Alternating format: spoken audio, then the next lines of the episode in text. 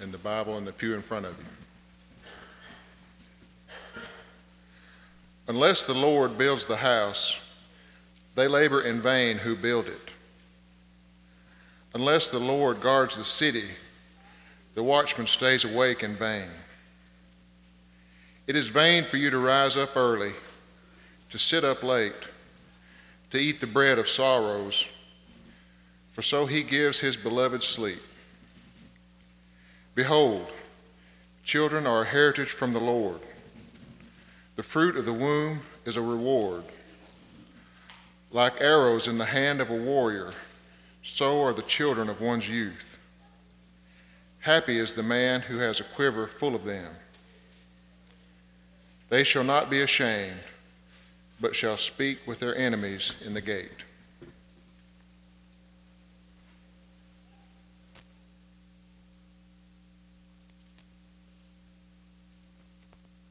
Great to be here. I want to thank you so much for allowing my wife and I to come and sharing this family day with you. And I hope and pray that it's a marvelous day for every one of you. There's not anything in life that we're generally more concerned about than how to have a great family. The truth of the matter is, if I can be extremely successful in every other aspect of my life, but I fail at home, then I'm a failure. I've messed it all up. I've not gotten the values right. If I, if I fail to be what I ought to be at home while trying to be everything for everybody somewhere else, God longs for us in our families to demonstrate to the world what it's like to be a part of His family from the beginning of the Bible all the way to the end. He talks about that family unit and the things that are needed to make the family work. I want us today to look at one of the great texts about having a great family here in Psalms 127. We're not sure exactly who wrote this particular psalm, but we know that the sentiments of it are exactly right. I want you just to see three things out of it today that I hope you'll take home with you. One of them is unless the Lord builds the house, they labor in vain that build it. Probably. Many of you have either built a house somewhere along the way or you moved into one that somebody else had just built. And either way, most of the time, somebody is going to come along to ask you in a few days, now, who was your builder? And, and we recognize that depending on who the builder is of that home, you can know a lot about the quality or lack thereof based on who the builder is. And, and sometimes builders that, that actually are good builders may have folks working with them that will do a bad job in some areas, and so you still may get pushed aside in some way with that builder that normally does a good job. In building a home, there's just one builder that can do the job right. You can have multitudes of houses, but the reality is the greater concern is not about the structure we live in, but the ones who live in that structure. It's about the family that is being built inside that home. Listen, there's nothing more common than someone living in a wonderful house having a lousy home life. The size of the house, the beauty of the house, how much the house costs, none of those things will make a difference in the kind of home you have. And God's concern is that we would have a home that is right with Him, a home that will do the job that He intends to be, to be done in that home. Think about if you labor in vain unless the Lord builds the house, how does the Lord build a house anyway? What are the things that God does in making that home what it ought to be that, that we cannot do for ourselves. Listen, we think pretty often, unless God is deeply involved in the church life and making things happen there, they just won't happen right. Paul would say, I planted, Apollos watered, God is the one that makes it grow. When you think about the church family, it's the action of God that makes all the difference in the world. We can plant, we can sow, we can water, we can fertilize. We can't make a plant grow. Only God can do that. But today, it's not about that church family that I'm concerned about. It's about that physical family. And, and, what the psalmist is telling us is not only is God the one that builds the church, He's the one that builds our family as well. He's the one that will make it whole. One way probably that you can think about God as that builder is given in Matthew chapter 7 when Jesus was completing the great Sermon on the Mount. And he said, He that hears these words of mine and does them will be like a, a wise man that built his house on the rock. The rains descended, the floods came, the winds blew and beat upon that house, and it fell not because it was built on the rock.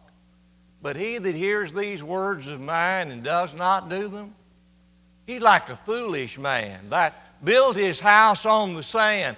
The rains descended, the floods came, the winds blew and beat upon that house, and great was the fall thereof. Now, which way are you building your house? Are you building that home? Are you building your home on the solid foundation of our Lord? Are you allowing His Word and His message to tell you what that family life ought to do? Are you putting the priorities where they ought to be in having a great home?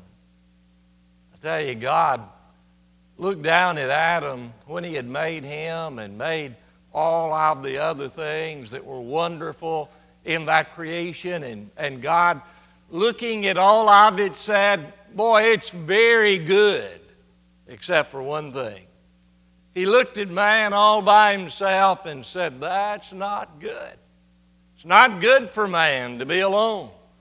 And he caused a deep sleep to fall on Adam, took a rib out of his side, and made from that rib this beautiful woman called Eve. And, and he brought her to Adam, and Adam looked at her for the first time and said, This is now bone of my bone and flesh of my flesh. She'll be called woman. And for this reason or this cause will a man leave his father and his mother and be joined to his wife, and the two will become one flesh. And they were both naked and unashamed. Now, I want you to see two or three things. God, in planning that family, in planning the home, said it's not good for man to be alone.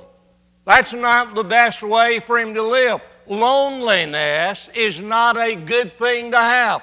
You need a partner. And so God said, I'm going to make you a helper suitable for you.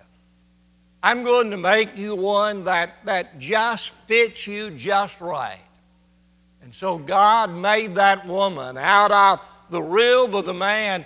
And when Adam looked at her, he recognized that here is a partnership, here is a way that we fit together. One lesson that's needed in our time, I believe, is this. If you could imagine Adam and Eve that day standing there facing each other without any clothes on, and as they looked at one another, listen, everything about each other would recognize that we were made for one another. If you put another man there, things don't fit. And, and if you put two women there, they don't fit right. God made us to fit one another, to be there for one another. not just physically, but emotionally and mentally and spiritually. We're made for one another to be partners in building that relationship that would involve bringing children into the family as a gift from God, a heritage from God, that we might bring them up in the way that God wants us to bring them up. Over in Malachi chapter 2, the last of the Old Testament prophets, talking to the children of Israel after they had rebuilt that temple that Solomon built. And, and Malachi, speaking from God, said to them, I want you to know your sacrifices aren't acceptable. I will not look favorably, God says, upon the sacrifices you offer to me. And they say, Well, well, why not? What's wrong with our sacrifices? Listen, he said, It's because of the tears that are on the altar. That, that the wife of your youth, the one that, that you married, that I witnessed the wedding, that that I made the two of you one so you might raise up a godly seed. He said, You've left that wife of your youth and gone out after other women, often foreign women, and have rejected me. And because of the tears on that altar, I reject the sacrifices that you offered me. Now, listen one thing ought to shine out there, and that is you can't be right with God while not doing right at home. God said, The problem with your worship to me is the way you're living in the home life. You're not doing right there. You're not working to build that marriage that I joined the two of you together, that I made you one. And he said, I didn't make you one for nothing. I made you one that you might bring up a godly seed, that you might bring up children that live for God, that are devoted to God, that are servants of God in everything they do. And if you're not fulfilling that purpose, then God said, I'm not accepting that worship that you offer me. God talked about that relationship as being so closely bound to one another that there is not another relationship like it in all of the world. Listen, I can have great friends, I can have wonderful neighbors, but there's just one that I can be one flesh with. And, and I understand today that part of that one flesh idea as, is a man and a woman coming together sexually. And someone said, well, you know, there can be multiple ones there, but there's more to it than that. God said, I made you one. Jesus said, What God has joined together, let no man separate. And so there, there is a spiritual aspect to that two people becoming one, that the physical coming together only symbolizes. He wants that, that oneness to be there in a couple, not just physically. Now, we're not to withhold ourselves from one another, but He wants a spiritual bond to be there in that love and care for one another, that, that we make it easier for that other person to live right with God because of who we are and how we live every day. He said, Bless the Lord's building it. You're building it on His plan, you're having His presence, you're studying His Word about how to build that family. You can't have the kind of home that God wants you to have. Secondly, he said, unless the Lord guards the city the watchman watches in vain. In that day, the city normally was built with a wall around that city. Most of the time, they loved to put that city up on the top of a hill that It would be difficult for people to climb there and their armies to attack that city. And then, when they did reach the top of the hill, there was that wall. And, and up there on the wall at the highest points would be the watchman.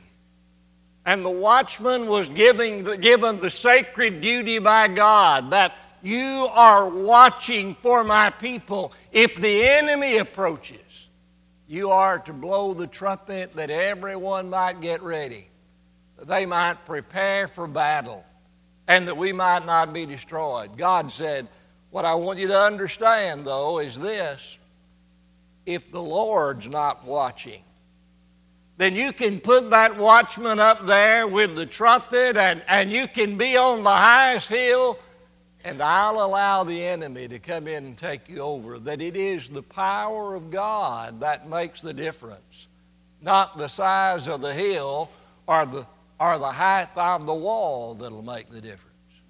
I need God watching after me.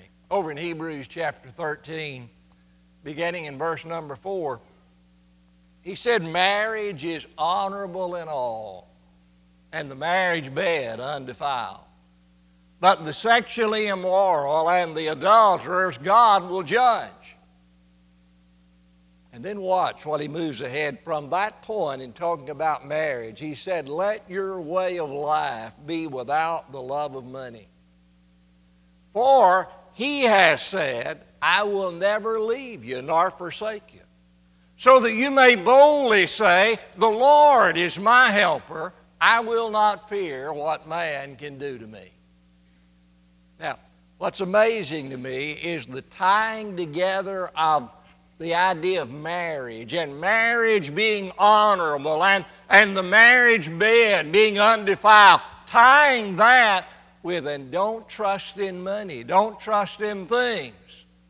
Let your commitment be to God because He said God is going to be there. He's with you. He'll never leave you nor forsake you over in 2 Timothy chapter 4, when Paul writes the last letter and the last segment of that last chapter in that last letter.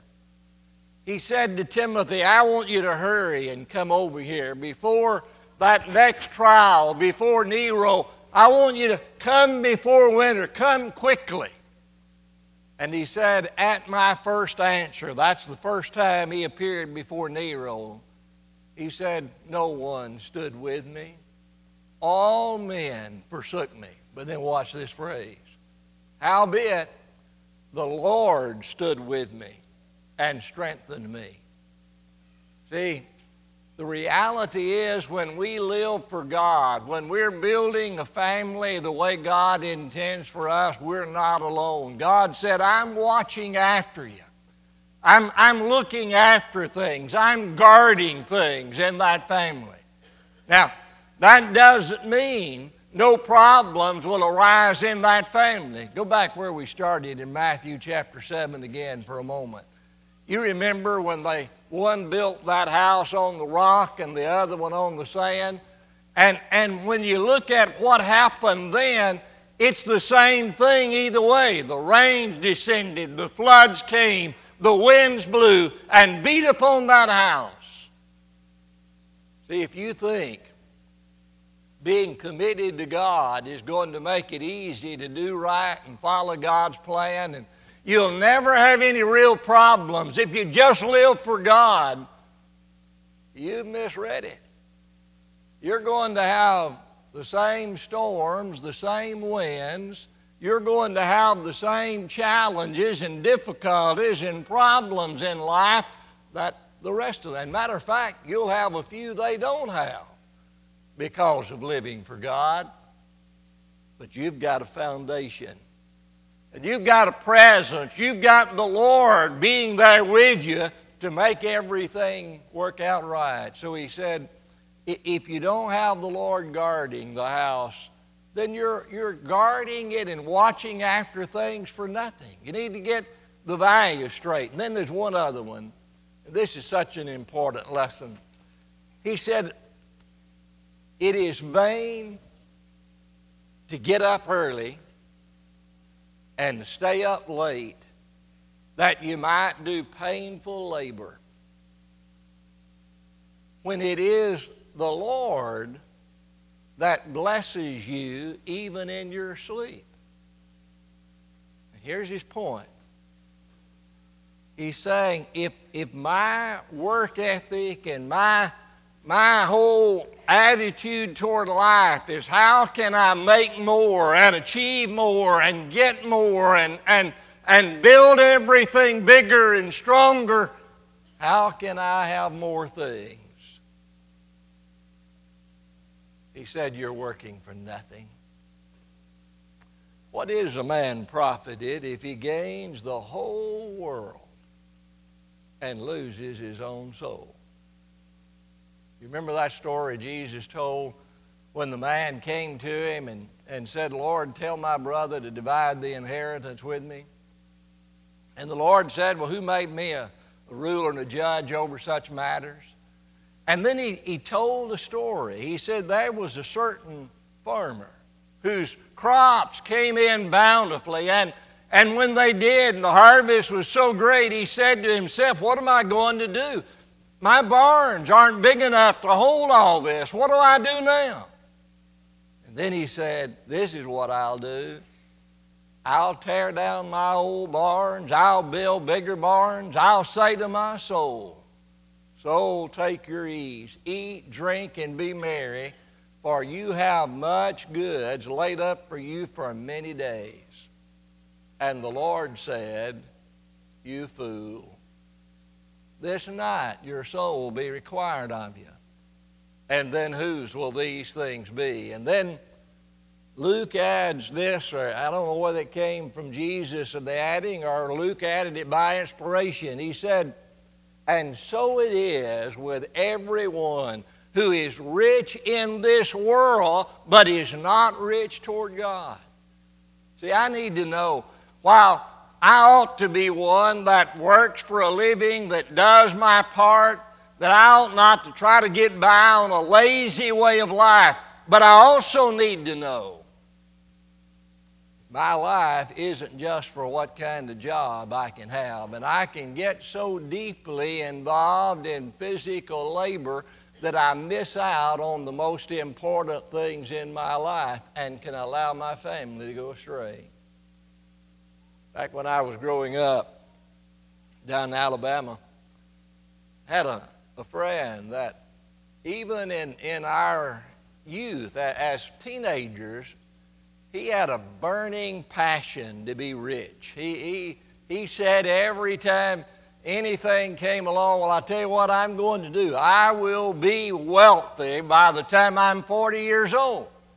I won't have to ever work again by the time I'm 40.